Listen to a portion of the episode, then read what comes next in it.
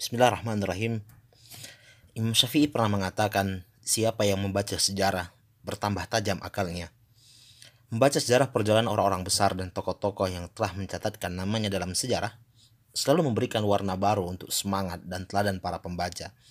Hari-hari di mana generasi bangsa ini kehilangan teladan dan tuntunannya. Padahal pada bangsa ini sendiri tersimpan banyak kisah para tokoh-tokoh yang mengagumkan. Dari mereka seharusnya masyarakat ini belajar dan mengikuti jejaknya. Semangat perjuangan, teladan berbangsa dan juga kejujuran Bung Hatta perlu kembali kita perdengarkan. Sosok bapak bangsa yang harus merasakan tumbuh dan besar tanpa bisa melihat ayahnya. Ya, ia lahir dalam keadaan yatim dan besar pada buayan sang ibu. Rendang, laut, buku, sekolah, dan Mekah. Lima pilihan ini cobalah tawarkan pada Bung Hatta.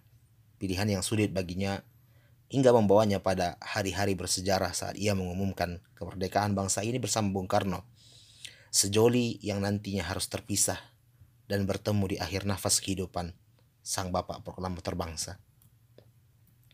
Membaca sejarah tokoh dari para dari buku-buku sejarah yang tebal kadang terasa membosankan Data-data yang rumit, peristiwa yang mencatat banyak nama tempat, nama-nama orang membuat pembaca rasanya ingin cepat menutup buku itu. Namun sejarah yang ditulis dengan bahasa novelis terasa ringan dan lebih mengalir. Sergio Stanto, sang penulis buku ini menginginkan itu. Ia menginginkan Hatta dibaca dengan riang dan gembira. Tidak dengan berkerut dahi dan memutar otak terlalu kencang.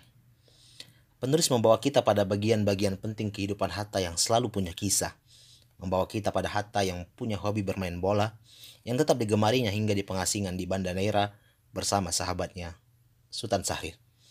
Hatta yang menjadikan buku sebagai teman hidupnya selama 40 tahun lamanya. 16 peti buku yang membersamainya sejak di pengasingan di Gul dan Banda Neira menjadi bukti bagaimana kecintaan Hatta terhadap buku. Oleh anak-anak angkat Syahrir, tokoh kita ini disebut dengan Om-Om Kacamata yang di kemudian hari menerima perlakuan anak-anak itu saat ia harus berenang di laut dengan susah payah. Satu keahlian yang Bung Hatta dan Syahrir tak miliki saat itu. Hatta yang menghabiskan umurnya umurnya untuk memberikan perjuangan bangsa ini. Gelapnya gelapnya jeruji di Belanda telah juga ia rasakan dengan roti kering dan susu encer yang hampir merusak otak cemerlangnya. Tapi begitulah langkah yang, yang ia pilih. Kata beliau, aku telah memiliki, aku telah memilih pergerakan sebagai jalan hidupku dan aku pun harus siap menerima, menerima segala konsekuensinya. Begitu kata Hatta dengan mantap. Novel ini sangat cocok untuk memantik para pembaca mendengar kisah Hatta, bapak proklamator bangsa. Walau secara keseluruhan penulis belum mencakup semua bagian dari kehidupan Bung Hatta. Bagi siapa pun yang menginginkan versi lengkapnya, bisa membaca autobiografi yang ditulis oleh Bung Hatta sendiri. Autobiografi yang harus berhenti pada detik-detik sesaat setelah kemerdekaan bangsa Indonesia.